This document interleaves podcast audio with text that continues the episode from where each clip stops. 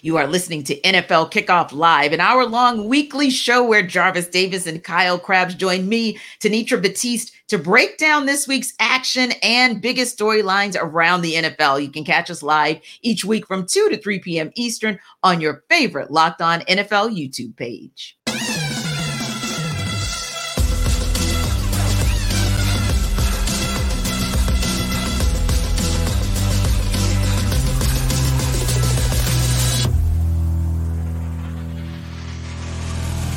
Welcome into NFL Kickoff Live. It's the best hour of football talk every single Friday. We'll go around the NFL, talk about every team and every game, and we'll get you local insight you can't get anywhere else but right here at Locked On.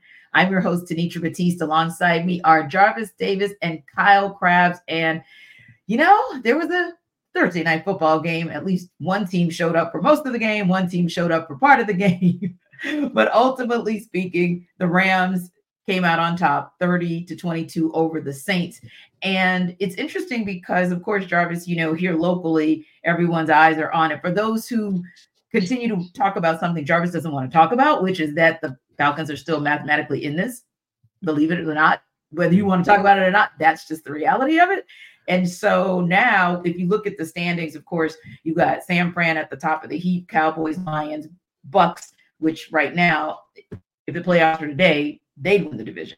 Then you got Eagles, and the Rams have moved into sixth place. Vikings are seventh, Seattle 8th, Saints 9th, and the Falcons are just behind them at 10th. So with that in mind, with that said, Jarvis, what are your thoughts, first of all, on how the game played out last night, and then secondly, on how it impacts the NFC playoff hunt? You know what? Just watching the game, I just love how Sean McVay called plays. I just love the, like, with the motions and Puka Nacua being get him involved and Cooper Kupp, just using your go-to guys to get motion to try to get this defense to thinking, right? Maybe they can shift or maybe they can check into something that's going to work out in your favor post-snap. So I just love how the game was called and the way Matthew Stafford was playing football. I was like, man, because to be honest with you, T, I was one of those people that were blinded by the organization, the Detroit Lions, and how bad they were, and kind of try to put him in that category as well. But seeing the way Matthew Stafford played last night, it was just a beautiful thing to watch, because you know what we've been paying attention to and what we've been seeing from an offensive standpoint. And I just think that it was just really cool to watch an offensive coordinator just go to work. And it was an enjoyable game from that standpoint.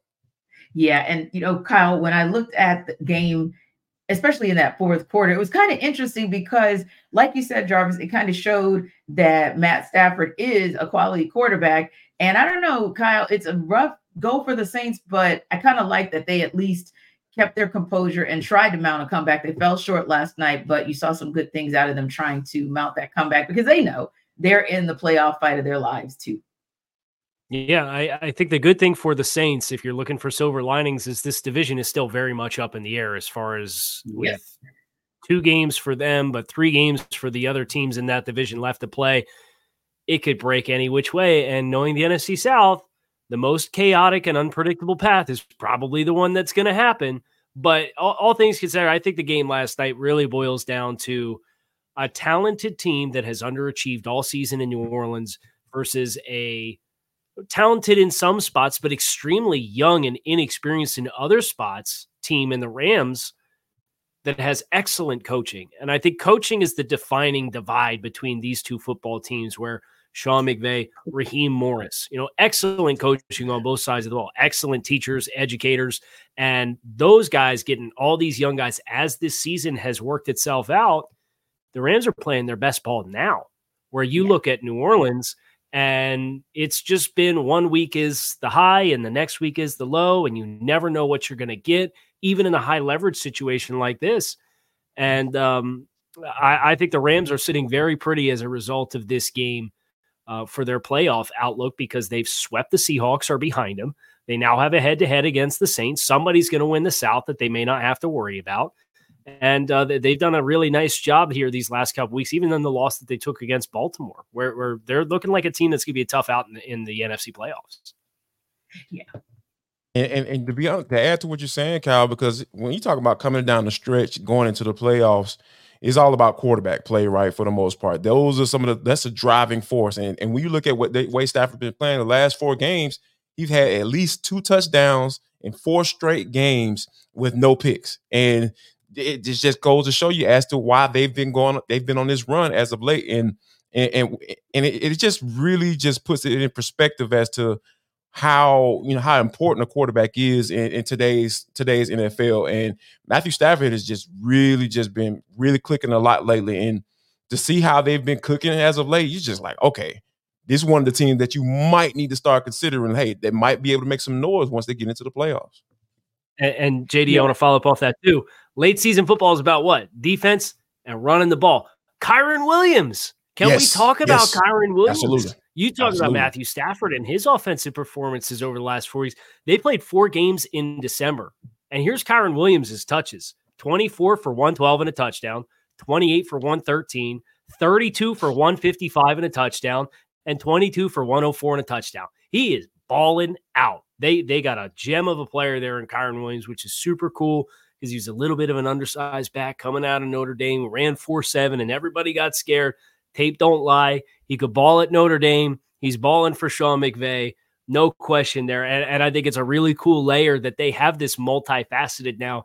Cooper Kupp and Puka Nacua as these wide receivers on the outside, but they're showing an ability to run the ball too. They're going to be tough out offensively for any team. Scary balance. That's what you need to watch out for. Scary balance. Right. And when you look at going back to the standings right now, you guys are talking about, yes, the Rams are absolutely trending up. And we already know what the top of the NFC looks like. But sort of when you go to the bottom of the NFC, like right in that clusterfuffle that we've been talking about, we'll go to the clusterfuffle under the Rams. You've got the Vikings. You've got the Seahawks. You've got the Saints. You have the Falcons. And you have the Packers. I'd probably stop right there, although maybe Allie would like me to throw in the Giants as well with a super, super outside chance. We don't need to do all that. Right. Yeah, sorry. Allie. Yeah. It's really the clusterfuffle of teams that are 6-win teams and 7-win teams, if we're being honest, for the ones who are clamoring for those last playoff spots. So when you hear that cluster and thinking about the criteria that you guys have just given, that it's a defense that's playing lights out, you have a rushing attack that's starting to pick up and either an efficient, if not a great guy under center. Exactly where do you see this thing wrapping up in these next couple of weeks in the NFC? For me, one thing that stands out is I know Minnesota's in this spot at 7-7, and they're on Nick Mullins at quarterback. And Brian Flores is calling a heck of a defense this year for them. I know they're a little lean as far as what they actually have at corner, but those guys are playing on the island and doing pretty good when they go with their zero looks. It's a lot of fun. But they go Detroit twice in Green Bay with their final 3 games. They're sitting at 7-7. I don't like that close for them, especially when you contrast it with Seattle stealing the Monday night game last week against Philadelphia to get them back to 500 and 7-7 as a part of their brutal stretch of games. I think that week 15 Monday night football game is enough for me to team that wants to run the ball and be physical and try to get turnovers on defense. I look at Seattle as the other team that's kind of in that cluster that I probably trust the most. And I think they have a softer schedule than what Minnesota does down the stretch too. I'll probably have to go with the Rams. Like I said, I'm gonna stay with the Rams because I'm sold. I like what I saw last night. Now they have the Giants coming up, you know, so we know what's going to happen in that game. And then they close the season out against the 49ers. So that's definitely going to be a task. And that's definitely going to be a nice test as you get ready to get ramped up for the playoffs. So I think that the Rams, like that balance is scary. Like when you're talking about, because, you know, Sean McVay want to be able to sling the ball around. Of course, you can do that with a guy like Matthew Stafford at the helm. So when you find a guy like Kyren Williams to be able to balance out this offense, anytime you get a guy like Sean McVay, a two-way go on 1st and 10, that could be really scary. So I think that the Rams are the team to watch. And when you're talking about getting into this wild card conversation. Now, Kyle, when we switch gears over to the AFC, it's kind of a little bit clearer. At least we know the teams at the top. We know it's the Ravens and the Dolphins, the Chiefs, Jaguars, Browns, Bengals, and Colts. And then when you kind of look below that line, you've got Houston with the same record as the Colts, at least. But then, like you said, you start to look at head-to-head matchups. The Bills are surging. I don't even want to talk about the Steelers, but hey, they're still in there. Broncos are right behind them, and then we'll wrap that up right there. But ultimately speaking, Kyle, where do you think this race goes? And I know we're going to talk about the big game shortly for the Ravens and 49ers, so we'll leave the top of, you know, the AFC right there. But those teams that are clamoring at the bottom, where do you think they land? Yeah, I think Buffalo's the team that with their next two games, they got the Chargers tomorrow night, and then they get the Patriots, and the Patriots already beat them once this year. I promise you, they ain't going to let that team beat them twice. I mean, that's as bad of a loss as a team could take this season. So, and that was like Mac Jones's first career fourth quarter comeback came in that game too. So it was like extra salt in the wound. They have a tough game to close going to Miami to play the Dolphins. That's potentially, if the Dolphins drop one of their next two games, first place on the AFC East will be on the line in that game. So I think Buffalo's the team with the momentum that they have. They've put themselves in a position where I still trust them to make it, because you think about the Colts and the Texans, they play each other week 18. Somebody's dropping to 7 there. The Texans with Case Keenum got to play the Cleveland Browns defense this weekend. I don't like that matchup for them. I think the Colts going on the road to play the Falcons is a desperate team that dropped a bad game last week. I think there's a chance that they lose that game. Cincinnati still has to play Kansas City in addition to playing Pittsburgh and Cleveland with their other two games. So it's just like, again, I look at the schedule that's left to be played, and if the better team wins out, I think Buffalo's going to be in a position where they're at least 10-7, if not 11-6. They get to 11-6, they got a really good chance of winning the AFC East. So I think they're the team. They're the one looking on the outside right now, but they're the team that I have the most confidence in to be in the dance when it's all said and done. Yeah, and that's a great point, because with Miami sitting at 10-4, that AFC East is not out of the question for the Bills. Jarvis, your thoughts on the AFC in terms of who's kind of right there? I'll call them middling. I won't call them at the bottom, but who's middling and maybe can make their way up to get into or sneak into the playoffs. I like the Browns. What Joe Flacco's been able to do now. Granted, he had two, three interceptions last week, and he was like, "Oh, okay, might be time for you to go back to that chair or that couch that you were sitting on before the Browns gave you a call." But I think that if you look at the remaining schedule, like Kyle pointed out, like you got the Texans, you got the Jets, and you got the Bengals. So that's a pretty favorable, schedule to close out the season. And I think that with that defense leading the way, and as long as Joe Flacco don't throw 2 and 3 interception games out there and make a couple plays and make a few throws like he did last week against the Chicago Bears, I feel like they'll be that team to be able to snag a wild card spot as well.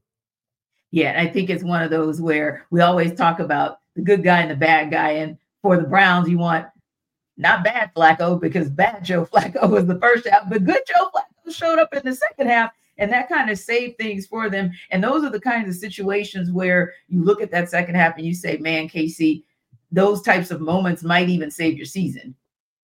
Yeah, for sure. And for Cleveland specifically, with all of the injuries, not just at quarterback either, but Nick Chubb went down. I think they're on like their 5th offensive tackles playing for them right now. They have just been relentlessly hammered with injuries all season long. And to have a vet who's kind of been there, done that. He's got a little bit of the Jay Cutler gene right now. Like, who cares? I just got here off the couch. I'm going to let it rip. And it brings like a looseness to that moment for Cleveland.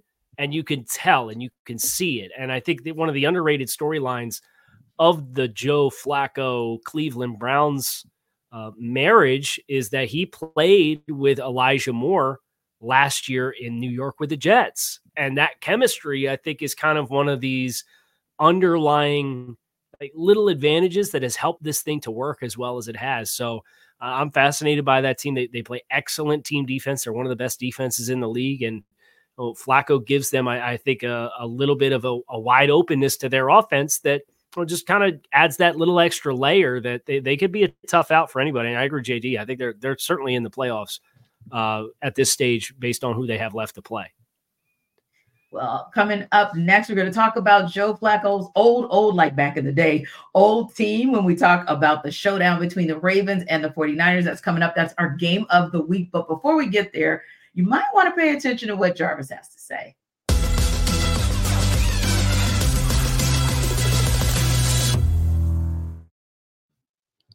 Guys, Jarvis Davis here for Prize Picks. This episode of the NFL Kickoff Live Show is brought to you by Prize Picks. It is the largest daily fantasy sports platform in North America. Yes, big deal for big people and for a big platform. Yes, Prize Picks. You need to go there right now. PrizePicks.com/LockedOnNFL. We are the easiest and most exciting way to play daily fantasy sports. It's just you against the numbers.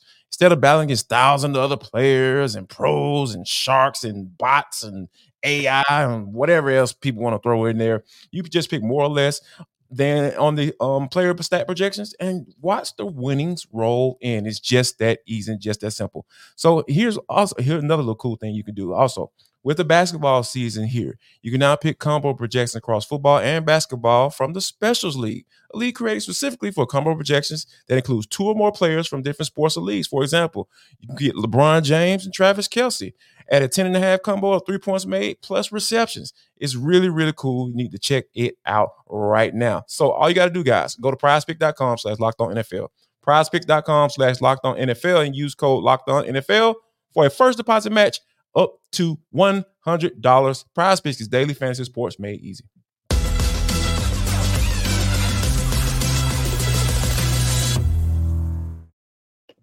Well, guys, we will have to wait until Monday night for this one. After all the presents have been unwrapped, maybe a little too much eggnog or the brown liquor, but I won't go there. Then we will get the game of the week between the Baltimore Ravens and the San Francisco 49ers. Will this game decide who wins the MVP? Because both Lamar Jackson and Brock Purdy are near the top of the list and in everybody's conversation. Here to break this one down is Locked On Ravens host Kevin Ostreicher. He joins Locked On 49ers host Brian Peacock.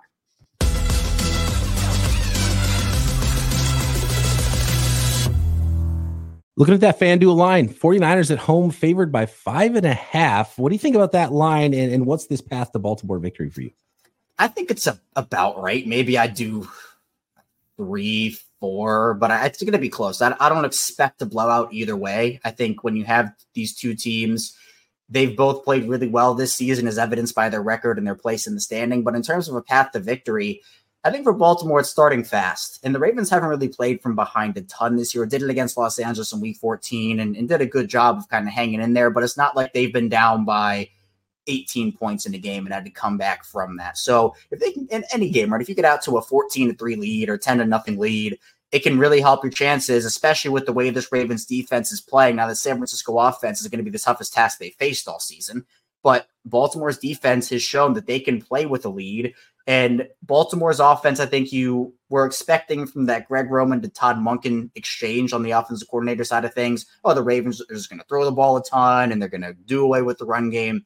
Well, they've actually implemented a lot of what Greg Roman has done, and they've been, as we talked about, they're the second best rushing team in the league in terms of yards per attempt. So if they can control the clock, be good in the red zone. The thing with Baltimore's defense is that deep touchdown on Sunday night to Jamal Agnew that Jacksonville had might have been the first deep shot touchdown they've had all season, because what Baltimore does is it's almost like the bend, don't break mentality, where they'll let you take short stuff, they'll let you take intermediate, but you are not going to beat them deep. And then they tighten up in the red zone. Their philosophy is if we can hold the opponent to either a field goal or no points on every single drive, we trust our offense enough, headlined by Lamar Jackson, to go score more than that team. So for Baltimore, it's not breaking, not giving up deep stuff. And of course, defending the screens and all the things that San Francisco does so well, because this is an offense unlike anything they've seen this season. So it's going to be a test all the way around. These teams are so similar because Croc and I have talked about it all season long. We're doing our keys to victory, and it's like, you know, it's play that bully ball, get out in front, because these teams are, and it's not a bad thing to be a really good front runner. And both of these teams are really good front runners. You get the lead, and then you're a good running team, and then you have your whole playbook at your disposal, right? And that's what makes Kyle Shanahan's team so tough to defend against. So you don't want to get one dimensional and get down early. I think that one's huge. In this game for me, I've got the 49ers. I'm going to go 6. I'm going to say they cover it by 0.5 point. I'm going to go 30-24 in this one. And if it does come down to field goal kicking, though, obviously the Baltimore Ravens have the advantage over most teams there. And that would be interesting to see the rookie come up. The rookie missed a game-winning kick earlier this year against the Cleveland Browns, and the 49ers lost that game. It was their first loss of the season after Brock Purdy actually led a potential game-winning drive, but they missed the kick to go win it. We'll see if the young man, if it is one of those close games in prime time, is up to the challenge there. So that'll be interesting. But these teams are so similar, and I can't wait to see how this plays out. And yeah, look, one seed might not exactly be at stake in this game, but MVP might actually be at stake here. So it's a fun one. I can't wait for it, man.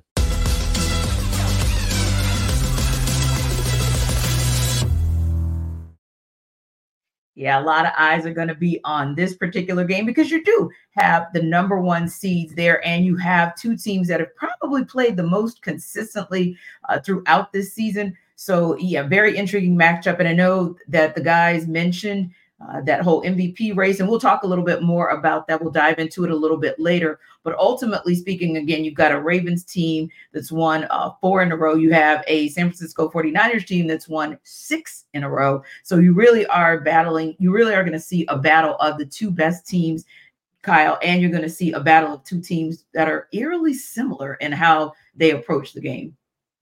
Yeah, I think the speed on defense for San Francisco gives them a really good chance to kind of contain some of the explosiveness of the Baltimore offense, be it Lamar Jackson, be it Zay Flowers, be it whoever's back there in the backfield at any given point in time. Obviously, they just endured a big-time loss in their offensive backfield in this past game with Keaton Mitchell going down with a knee injury, which is a big loss for them.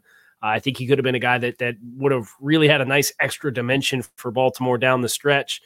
And instead, this San Francisco defense is just so tough, and their linebackers with Warner, as instinctual as he is, and Greenlaw with how explosive they are on the second level, it really gives them a unique advantage when they play team defense to have so much speed on the second level. They got pass rushers they can get after it. They got guys they can win in the trenches. I don't think Baltimore's really going to be able to bully them. So as I look at this game, I look at the San Francisco defense, all the eyes on the offensives and the quarterbacks and all the yards and all the points. I think the defenses are going to tell the tale of this, and I really like what San Francisco is going to bring to the table. Yeah, this is so interesting.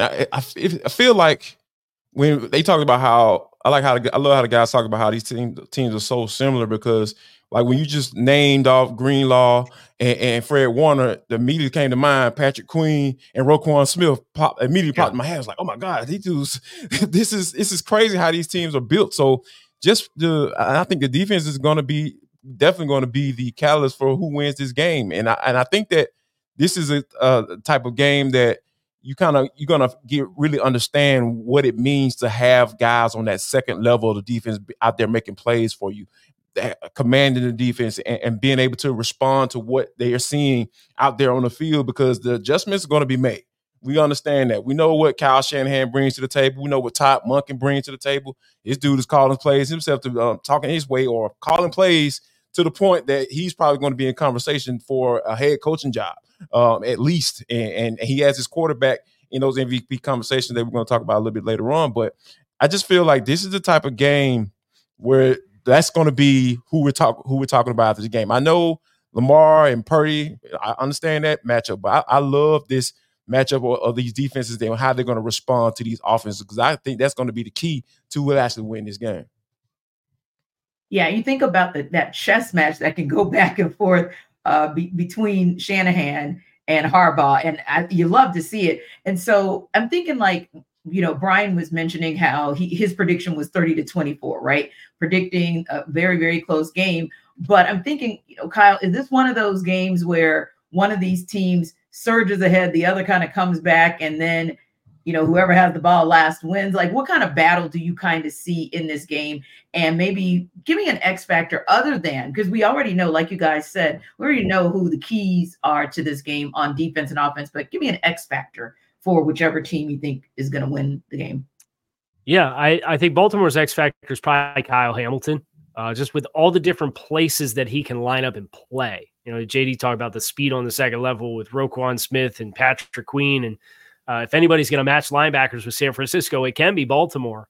But that nickel player being Hamilton, who can play high, he can play in the slot, he can play on the second level, he can play on the edge. When you play a team like San Francisco and they like to go heavy, they'll go 21 personnel, they'll go 12 personnel, they'll put tight ends out on the field, they'll put a fullback out on the field, they'll put multiple backs out on the field. to stay and have a guy like Kyle Hamilton who can provide you answers for as many different personnel groupings without having to run a bunch of guys on and off the field to try to match is really, really helpful. And I think if Baltimore is going to take care of business, Kyle Hamilton's going to have to not only play a good game, he's going to have to make some splash plays for Baltimore against San Francisco's offense. And to answer your original question, Tanitra, I think this is a little bit more of a slog. I don't think this is a wide open game. I think this is a close to the vest. I think this is 20-17, 24-20 type of game. I'd be surprised if somebody hit 30 on Monday night. I was thinking the same thing. I thought that the 30-24 was kind of a little bit like pie in the sky because, in my mind, and I don't know which way it goes, but that 24-20 just keeps ringing in my head that somebody in the end is going to make that play and, the other team is simply not. And it's going to be one of those inside the 2 minutes. Somebody has an opportunity to win the game, but somebody else is going to have the opportunity to keep it close or close it out. So, okay, to be fair, Kyle, since we gave one team the opportunity for you to give the X factor, we'll take the other X factor from the other team as well. Well, I would have to go with George Kittle. I think Kittle is a guy that you have to take a look at and say, okay, this is one of those games where, because, Kittle can be up and down, because I know this for a fact because I have him on my fantasy football team and I've had to bench him from time, so I'm just like, all right, I'm starting Sam Laporta. That's what I'm going with, with this whole situation. So I think, but this is the type of game that when you have so much attention being paid to, a guy like Deebo Samuel, and what they're trying to do in the run game standpoint, you're going to get all these motions and different looks on pre-snap from Kyle Shanahan's offense. I just really feel like this is the type of game where, hey, let me go find this tight end. Let me get this guy involved because I know there's some game breaking opportunities that he's going to have with all the attention being paid to every other aspect of this offense. So I feel like this can be a game that George Kittle can definitely be a big X factor for the San Francisco 49ers to get this win. KC, what's that one weakness that nobody maybe talks about, like a sneaky weakness of the 49ers that the Ravens can take advantage of? And I know they don't really have a lot of weaknesses, so that one kind of makes you think. The health of Trent Williams. I think the offensive line is so different when Trent's not on for them. So yes. And not that you're going into a game trying to hurt Trent Williams or anything like that, but if you had to ask me how this game plan could completely go sideways very quickly, it's if Trent Williams were to hypothetically get banged up and to miss time, I feel like you really have to scramble against a Baltimore defense that has Jadeveon Clowney playing the best football that he's played in a really long time.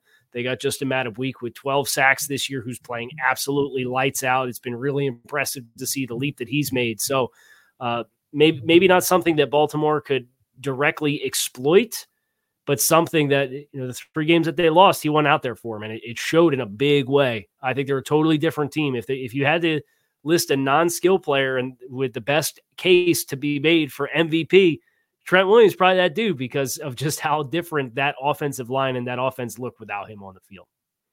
Indeed. And what about the Ravens, Jarvis? Kind of what's that sneaky weakness of theirs, or if some player or something goes wrong, where can the 49ers maybe, and I'll use exploit loosely, but where can the 49ers kind of take advantage of that? I mean, this may be a little stereotypical or obvious answer. It's the Ravens wide receiver group, right? Like if they're able to get up there and challenge those wide receivers and be able to play some man coverage and come down, put another man in the box and try to figure out what, Todd Monken's how they're going to attack him with Keith Mitchell being out of the equation. I think that is going to be something that they can really take advantage of. These wide receivers don't get out there and make sure they're beating that man coverage or making sure San Fran isn't bringing that extra safety down into the box and giving those eight-man boxes. Those, I feel like that's the way they can take advantage of them if those wide receivers aren't out there making plays and doing what they're supposed to do. And one more question for you guys before you wrap up. KC, first you, is this, and we know that it could be a Super Bowl preview, but do you feel like this is probably the Super Bowl preview? I'll fade it. I'll take the field. And some of that's just law of averages. If you give me all the other combinations versus this one, statistically speaking, you're probably going to have a better chance of taking the field. But I think the AFC is so highly competitive, and I don't see Baltimore winning this game. And then they have Miami the following week, where they really run the risk of, like, if you lose that game, do you end up the 3 seed? Yeah. And like, you feel like there's probably 4 or 5 teams in the AFC that you feel like have a legitimate case to be made that they're going to be playing their best ball at the right time of year and get hot. I think San Francisco has a really good chance to be the NFC representative, but I just think the AFC is there's a lot of parity with the top teams. KC's not the team that they've been in the past. So I'll take the field as far as, you know, just the various amount of outcomes that you may end up seeing out of the AFC. And I think that's fair because, like you said, I mean, the Dolphins have been playing, for the most part, really solid football, and the Chiefs are still the Super Bowl champion. So at any time, if they ever get it together between now and the postseason, they could definitely be quite dangerous, like we always see them. And what would you say, Jarvis, like, is this I know it's a realistic preview, but is it the preview of the Super Bowl? It could be, because like anytime you have guys who can potentially be MVP candidates up under the center, I really feel like that can be a catalyst for you going to the Super Bowl. And I really feel like that's one that this is going to be. We got talking about two good head coaches. We're talking about a guy in John Harbaugh who has been there before. He knows what it means, and this would be a Super Bowl rematch. Hopefully, the lights work if they were to face each other in the Super Bowl, so they don't go out during the game. So I think this is something that I think this might be a nice little sneak preview into what could be out in Las Vegas. So yeah, I wouldn't surprise me at all if these guys end up in the big game. We shall see. It'll be an interesting matchup on Monday. Can't wait for us to have the opportunity to talk about it. Now, when we come back, we're going to have some more deep dives into some of the best games this coming weekend. But first, Jarvis is here to tell you guys about DoorDash.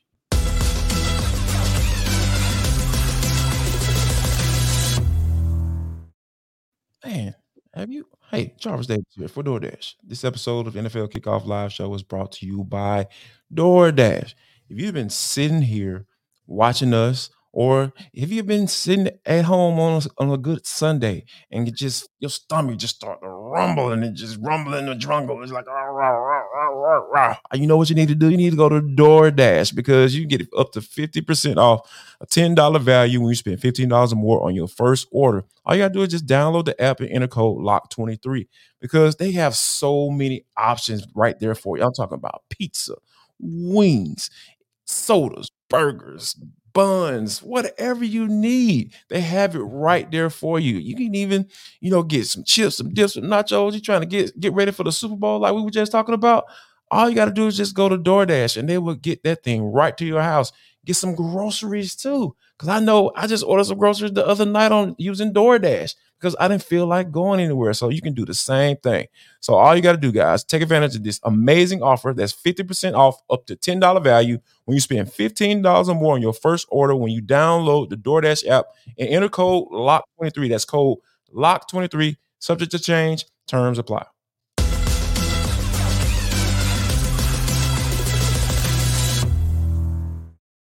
We got a little bit of Saturday afternoon football going on this weekend. It's a battle of AFC North backup quarterbacks. The Pittsburgh Steelers are currently 2.5-point underdogs in that matchup. And here's Chris Carter from Locked On Steelers to sell you why the Steelers can cover the spread. I'm Chris Carter of the Locked On Steelers podcast. If the Pittsburgh Steelers are going to cover the 2.5-point spread against the Cincinnati Bengals, the Bengals being favorites in that matchup, the Steelers have to turn around a lot of trends that they've shown in recent games. The Steelers started off the season 7-4, riding high, looking like they had a chance to maybe win the division. Since then, they have been 0-3, and you've seen some terrible trends go against them. After in their first 10 games, the Steelers had given up a total of 8 turnovers in those 10 games. Since then, in the last 4 games, they've given up 6 turnovers. That trend has to change. The Steelers have been a team that when they were at their best, they were among the best turnover differential in the NFL. That has since changed, and now you're seeing the results in their 3-game losing streaks, all to opponents who were teams that the Steelers should have beaten if you looked at their team. Now, they're also a team that's extremely banged up, and they're a team right now that's lacking any of their starting safeties or any of their top backup safeties. They're down to Patrick Peterson and Eric Rowe, a guy they promoted off of the practice squad after signing him to come off the couch just a little bit ago. So their secondary is going to have a lot of problems. They're going to have they're going to have to communicate a lot. They're going to have to play some basic looks a lot. That means that TJ Watt in that defensive front is going to have to be very disruptive against the Bengals. And on the flip side, the Steelers with Mason Rudolph, they're going to have to possess the football. They're going to have to run the ball, and that's another trend that they'll have to turn around. The last two games, the Steelers have rushed for under 100 yards in each performance. In the 5 games before that, over 130 yards in every single contest. They have to turn around the turnovers, they have to turn around the run game, and they have to get the defense back to playing at a higher level. All those things can happen if they play the Bengals, but it's a hard time seeing that after the last 3 performances that they have and the injuries that have mounted up for them. The one thing I will say that could hit is the over-under being set at 38.5 points. The Bengals defense is also dealing with some injuries with DJ Reader out on the defensive front. The Steelers dealing with a lot of injuries on their defensive side. This could hit that over at 38.5 points. Bet on that. But if you're looking to bet on the Steelers, you're betting on them turning around a lot of things late in the season where they've been struggling over the past 3 weeks. That would be a long stretch, but we've seen crazier things happen in the NFL. I don't think there's anything crazier than that, but okay, Chris. So when you think about where the Steelers are, I literally think Chris outlined 17 things that have to happen for the Steelers to win this game. And I don't disagree with him. The challenge is that probably 2 of those 17 can actually happen. That's the biggest challenge there. And you look at, yeah, you've got 2 backup quarterbacks, but let's be real. Jake Browning, that's a solid backup quarterback. That's a backup quarterback that, yeah, he kind of started off shaky. And actually the last game that he started in or played in and the Bengals lost, it was against the Steelers. But Kyle, like this is a really, really far stretch because, of course, also Jake Browning has won his last 3 games. First of all, Chris has the audacity to look at America in the eyes and tell him to bet the over on a Pittsburgh Steelers game. I don't care if it's in the 30s. Pittsburgh scored 13, 18, 10, 16, 10. That's the last 5 games of offense for Pittsburgh. I don't think so. I'm taking the under on 36 or 38, whatever it is. But as far as the game itself goes, they just feel like they're 2 teams going in opposite directions, right? Like Cincinnati has found a way to get hot. I think the one wild card for this game is Jamar Chase and his injury, but you saw T. Higgins step up, and T. Higgins makes the play of the game last week against Minnesota, where he catches that ball right on the sideline, makes the decision to kind of extend the ball out to get it over the plane of the end zone, risks fumbling into the end zone, which would have been a turnover, like a really, really, really good play. And I think Cincinnati has done a good job as their offense has had to evolve in putting their skill players in position to be successful and make plays, where I contrast that with Pittsburgh. And regardless of whether you fired Matt Canada or not, it just feels like we're trying to do the same things and just wait for the light bulb to come on. And that for me, it's just not working. It's not clicking. And then you have effort problems. I don't care if George Pickens was trying to not get his leg broke like Tank Dell was along the goal line when he's blocking. He chose not to block a defensive back on the goal line that prevented his team from scoring a touchdown. And like that stuff happens every week. It's just we're getting close to the end. You could see the light at the end of the tunnel is getting bigger. Okay, week 18 is almost here. I see Pittsburgh continuing on their trend, and I see Cincinnati continuing on theirs personally. Yeah, I would say the same. And Jarvis, when you look at, just like Kyle said, you look at the Bengals kind of rallying in all different ways, right? They're winning games in all different ways. Pittsburgh's kind of losing games the same way. They're losing games the same way as they did before Matt Canada's departure. You look at what happened just last week, and it's like, okay, if Mason Rudolph is supposed to be the answer, if Kenny Pickett, in the absence of Kenny Pickett, and God forbid it's Mitchell Trubisky, but I mean, that alone is kind of scary in terms of what the Steelers can do, not just this week, but really for the rest of the season. And what's even more scary to you, last week, Mason Rudolph threw his first pass in the NFL since 2021 against the Kansas City Chiefs. Yes. Dude wasn't even in the league last year. So, right. Yeah, this is like, I know there would have been 58 different starting quarterbacks in the season, working on 59 more than likely if Zach Wilson does decides to if Zach Wilson doesn't play. It's just, this is just not, it's not, just not a good look. And when you have, you know, Mike Tomlin and the rumors of people talking about they might part ways, or he might be time for him to move on and all this stuff. It's just, and George Pickens talking about he doesn't want to block. I've never heard of anybody saying something like this out loud. Yeah. Like, I didn't block because, and you weren't hurt or dead. You know, I just don't. It's the type of things that Mike Tomlin has had to deal with in his locker room. It comes from that wide receiver group. I don't know what it is about wide receivers and the Pittsburgh Steelers. Like, they just love guys. Hey, we'll take a chance on them. You know, come on down. You know, you got talent. Come on down. And right. It's just too many things going on. Like we talk about, you know, throughout this season on the show, when so many. The off the field storylines are dominating the on the field or storylines. It's not a good situation. And I think that, you know, when you think about what the adversity of that is, the Cincinnati Bengals, Joe Burrow gets hurt. Oh my God. People expect everything to go downhill, but like you said, Jake Browning just been coming here, just being solid, doing what he's supposed to do. Yeah, he's made some mistakes, but he's been able to.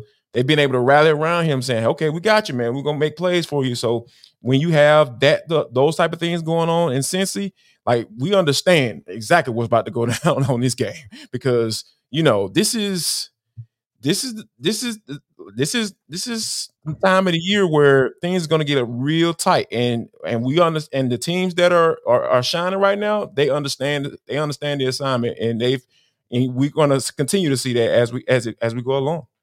Yeah. And you mentioned backup quarterbacks. There's another game there. The Houston Texans, they're hosting the Cleveland Browns this Sunday. That's a game that won't feature Deshaun Watson, of course, maybe not even featuring C.J. Stroud. So it should be interesting that we might have yet another game where we're having backup face backup. But our Locked On Texans host is here to sell you why the Texans can cover as 2.5-point underdogs. Hey everybody, I'm John Hickman with Cody Davis of the Locked On Texans podcast. And what are we talking about right now? We got 2 minutes to tell you how the Houston Texans can beat the Cleveland Browns at home at the NRG Stadium this Sunday. Cody, for me, you know what it is? It's creating pressure up the middle on the defensive side of the ball. The Houston Texans, Malik Collins and Sheldon Rankins have combined for 10 sacks and 64 pressures. The guards for the Cleveland Browns, they've allowed 10 sacks on the year, nearly 50 pressures and 40 hurries.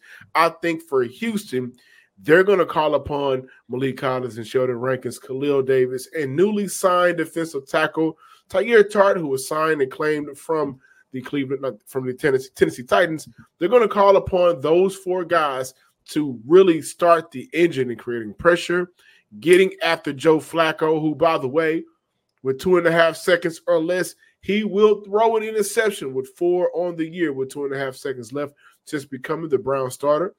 And he's not a mobile quarterback. You'll be able to get after him and get him on the ground. So I think it's going to start up front, in the middle, and the rest of that prosperity will be spread amongst the rest of the defense. Also, Christian Harris, it is his job to stop David Njoku.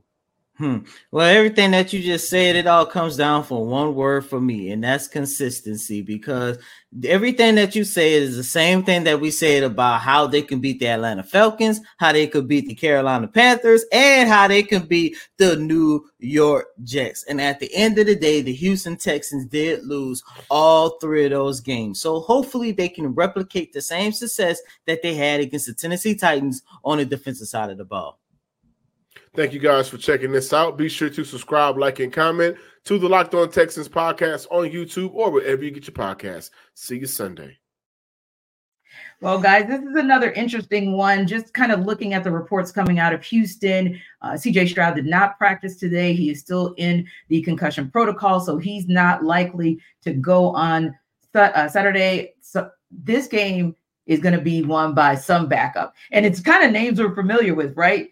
Case Keenum, Joe Flacco, one of those guys is going to have to turn back the clock, the hands of time for Sunday, and get a win out of this game. Who's it going to be, guys? Wow, I would have to say it probably would end up being the Browns, because I trust their defense a little bit more, well, a lot more than the Texas defense, because, you know, I feel like Joe, if he can not turn the ball over like he did last week against the Bears, I really feel like this can be a game where just go out there and just make the play. Don't try to force it, because when you're going up against a team like the Texans, like John mentioned, hey, or Cody mentioned, these guys lost to the Falcons, and you know that what they bring to the table, the inconsistency that team brings to the table. So all those things kind of boil down to, hey, who can make the least amount of mistakes? And I think that could definitely be the Browns, given how they've been playing on the defense side of the football overall. Indeed. And Kyle, when you look at this matchup, how do you see it? Do you see it as one where the Texans can cover the 2.5-point underdogs? It's such a small line. It's such a small line that I think probably not. I agree with JD as far as like Cleveland's outlook for the game. Because it's not just C.J. Stroud, right? Like Nico Collins has missed the last few weeks. I know he sounds optimistic, like he's going to play this week, but nevertheless, it's Tank Dell's down, and Nico Collins has missed time, and now he's coming back, and Case Keenum's throwing the football. So there's just a lot in flux, and I think if you're going to have success against that Cleveland defense, you have to be well-rounded to do it. And I'm just not sure they have enough in the tank. And look, I have a really hard time shaking the loss that they took to the Jets 2 weeks ago too, where that was a team that showed a lot of youth and inexperience in that moment, I thought. And now you are in the midst of a divisional race. You have a lot of injuries impacting major elements. You got a team in Cleveland that I think has a little bit more in the way of experience. That defense has been together longer. Joe Flacco at quarterback, obviously Case Keenum is an experienced player too, but it just feels like that Cleveland has a reason to play looser, where Houston, I worry about that element too, where they got to about halftime of that Jets game and they just looked like they wanted to go home. And something like that, you know, they got a reprieve because of the way the division has broke for them, but I have a hard time shaking that. And I'll be very impressed if they're able to come out and not only cover the spread, but win the game. Indeed. Now we got two top tier teams facing off Sunday afternoon. It's the Cowboys and the Dolphins. The Cowboys are 1.5-point underdogs in that game. Here's Marcus Mosher to tell you why the Cowboys can cover that spread. The Dallas Cowboys are 1-point underdogs against the Miami Dolphins heading into week 16. I am Marcus Mosher from Locked On Cowboys to break down how the Cowboys can win this huge NFC-AFC battle. The Cowboys last week only scored 3 points in the first half against the Buffalo Bills. If they're going to want to upset the Dolphins here, they're going to have to get off to a quicker start. This is something that Mike McCarthy and Dak Prescott have been really good at doing on that side of the ball for most of the year. They've gone right down, scored touchdowns on their opening drives several times this season, but they haven't had the same type of success on the road. Expect that to change in week 16. I fully expect the Cowboys to be much more aggressive on third and fourth down. They're going to want to get points on the board early in this game to help their run defense out. They just allowed over 250 yards on the ground to the Bills last week. The Dolphins have an excellent rushing attack. They already have 27 rushing touchdowns from their two running backs. The best way to take them out of the run game is by forcing them to pass the ball and to get into a negative game script. The Cowboys are unbelievable when they know that teams aren't going to run the ball and they can only throw the ball. So expect the Cowboys to do everything in their power to try to get an early lead in this game. I expect them to run blitz early, but look for the offense to be the ones that's the more aggressive unit, especially earlier in this game. If that doesn't pay off, the Cowboys could be in a little bit of trouble in Miami. Should be a fantastic game. Can't wait to see it. Two of the highest scoring offenses in the league on Christmas Eve. Should be amazing. I am Marcus Mosher from Locked On Cowboys.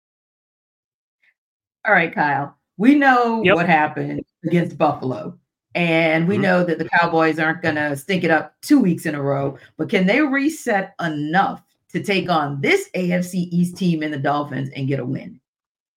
Well, I think the thing to watch here is the Tyron Smith injury, which kind of came out of nowhere this week. He has not practiced at all this week. And I know Mike McCarthy went on the radio down there today and said that Zach Martin, who was their all-pro left or right guard, who was injured and left with a deep thigh bruise against the Bills, was closer to playing this week than Tyron Smith was. So you add all that up, and now it's, you know, Tyron Smith done practice Wednesday, Thursday, Friday. That's a bad trend, and it's a back. And Tyron's had some back issues for an extended period of time. So that's what has me really leery for Dallas. You know, Miami has their own offensive line injuries. Robert Hunt, who's been a Pro Bowl caliber player when he's been on the field, is confirmed out by Mike McDaniel this week. Right tackle Austin Jackson is questionable. He left the game last week against the Jets with an oblique injury. I will say that Kendall Lamb, their swing tackle, has performed very admirably. He's played an extensive amount, stepping in for Teron Armstead on the left side. He played well against the Jets when he had to play on the right side. So these trenches and the injuries, I think, really shape and change the perspective of this game. The other one that stands out to me was an injury that the Cowboys did not have at their disposal last week as well, which was John Hankins, their nose tackle. So they're missing like four linebackers off the depth chart with injuries right now. They got a safety playing one of their starting linebacker spots, and now you don't have your nose tackle.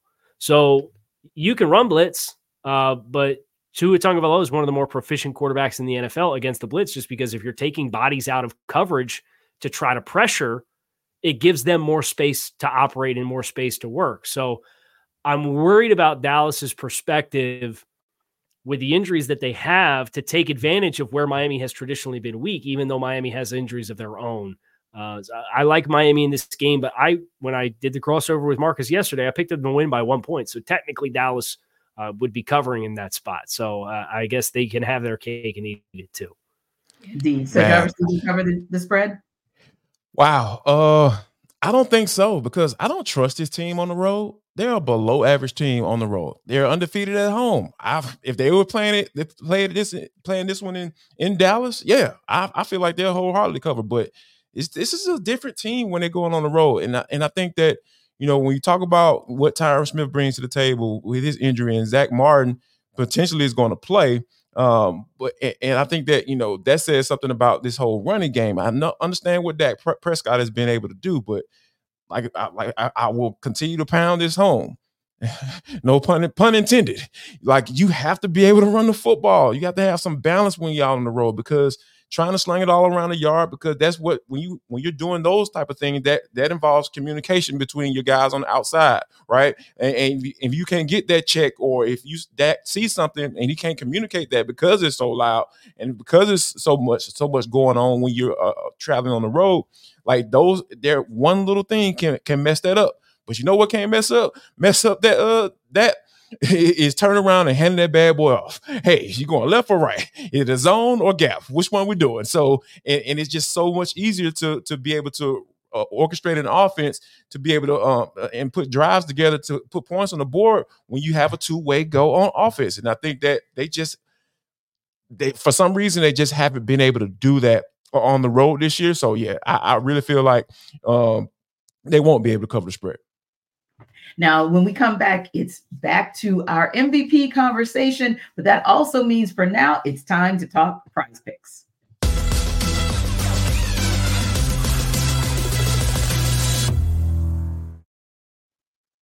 Jarvis Davis here for Prize Picks. This episode of the NFL Kickoff Live Show is brought to you by Prize Picks. It is the largest daily fantasy sports platform in North America. Yeah, we're kind of a big deal over here. It is the easiest and most exciting way to play daily fantasy sports. Instead of going up against the sharks and pros and guys like Kyle Krabs who know everything about NFL football, all you're doing is just picking against the spread, more or less, on the stat projections, and watch the winnings roll in. I'm telling you, there is another little cool feature that we have over here. It's the basketball season. We know it's pumping, guys. We're about a fourth of the way through the season already. Wow, time flies. You can now pick combo projections across football and basketball from the Specials League, a league created specifically for combo projections that includes two or more players from different sports or leagues. For example, you can get LeBron James plus Travis Kelce at a 10.5 combo of 3 points made plus reception. So, guys, I'm telling you, all you got to do is go to prizepicks.com/LockedOnNFL, prizepicks.com/LockedOnNFL, and use code LockedOnNFL for a first deposit match up to $100. Prize Picks is daily fantasy sports made easy.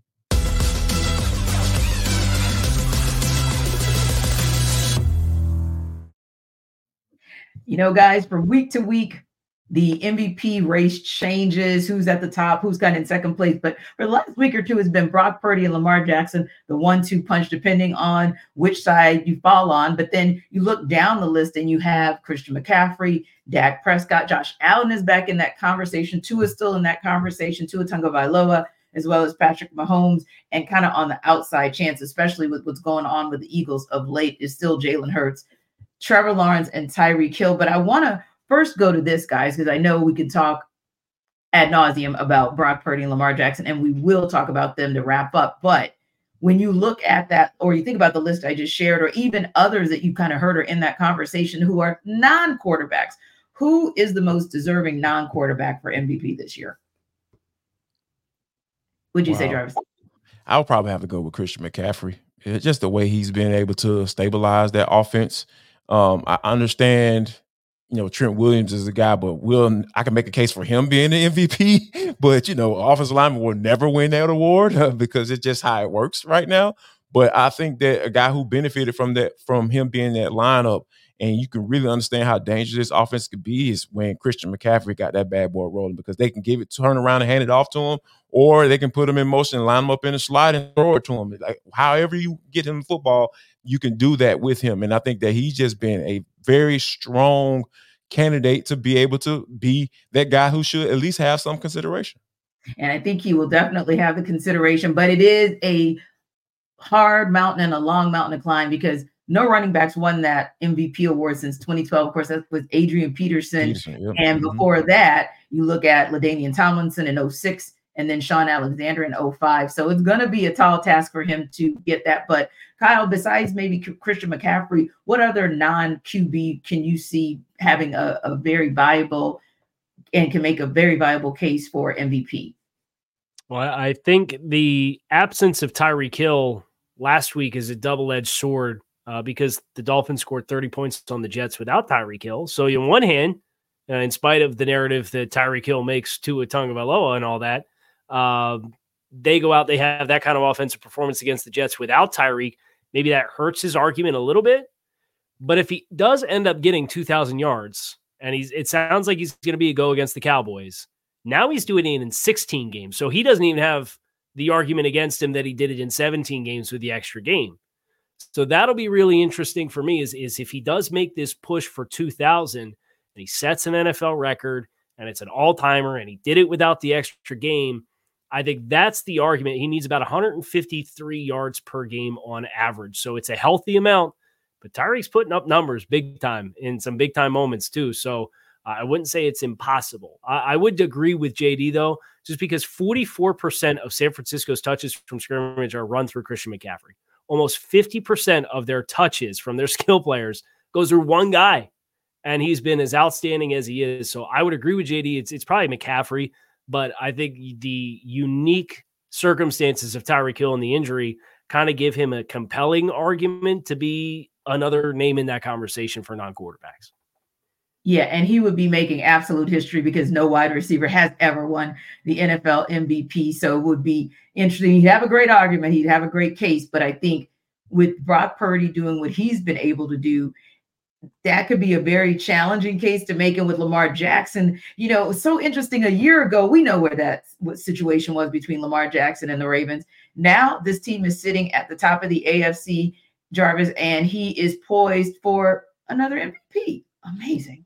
Yeah, and I think that if he has another game like he did last week, almost rushing for 100 yards and making, like, just wowing us like we're used to seeing him, like we used to seeing him wow us like on every Sunday, it's going to be very interesting to watch, because I really feel like, I know Brock Purdy has a really good case to be the MVP, but when you have a guy in Lamar Jackson who's been in these conversations before and been that guy before, it just makes it easier for people to say, hey, you know what? This reminds me of that year, or this reminds me of an MVP caliber player that's already a name in this league. And we know that people are going to follow the names. And I think Lamar Jackson, if he continues to play like he did last week, I really feel like this is going to be his trophy to win. Casey, close us out. So does the NFL run it back to 2019 and Lamar Jackson takes home the award, or does Mr. Irrelevant, a guy who nobody could have seen doing this, not even those of us who have seen what Tom Brady was able to do, could have stated that they thought this was what Brock Purdy was able to do? Yeah. I think Baltimore's going to have to finish strong. You know, we've talked about their strength of schedule to close. And I think if they drop games, if they drop two of the last three games, I think there's a very realistic chance that hurts. Case in point, look at what Dak Prescott's MVP odds did after the loss against Buffalo. And granted, he looked horrible in the game, right? Like Buffalo had him, you know, didn't know his, you know what, from a hole in the ground for the majority of that football game until the last drive of the game, just to get down there and get in the end zone. But that would be my concern for Baltimore, is if they fade down the stretch, is they got a couple tough games to close. I think that would really hurt his case. And I think that starts, I don't think they win on Monday night against San Francisco. So I think your only worry is does Brock Purdy and Christian McCaffrey split votes amongst voters as far as the perception of San Francisco, in which case you may see a team say the Bills run the table and they win the East, and Josh Allen is Superman back there. And I know he threw 15 passes against Dallas, but they don't have a particularly good supporting cast around him right now. I think that's the one where, like, the raw statistical production may end up lining up if they do run the table and they make this miraculous comeback from being 6-6. That's the interesting dark horse. But I would say if San Francisco runs the table, and I expect that they will, that I do probably think Purdy would end up getting the vote. We'll see what happens Monday night. Ravens, Niners. Thank you guys for stopping by. Have a Merry Christmas, and we will see you on the other side.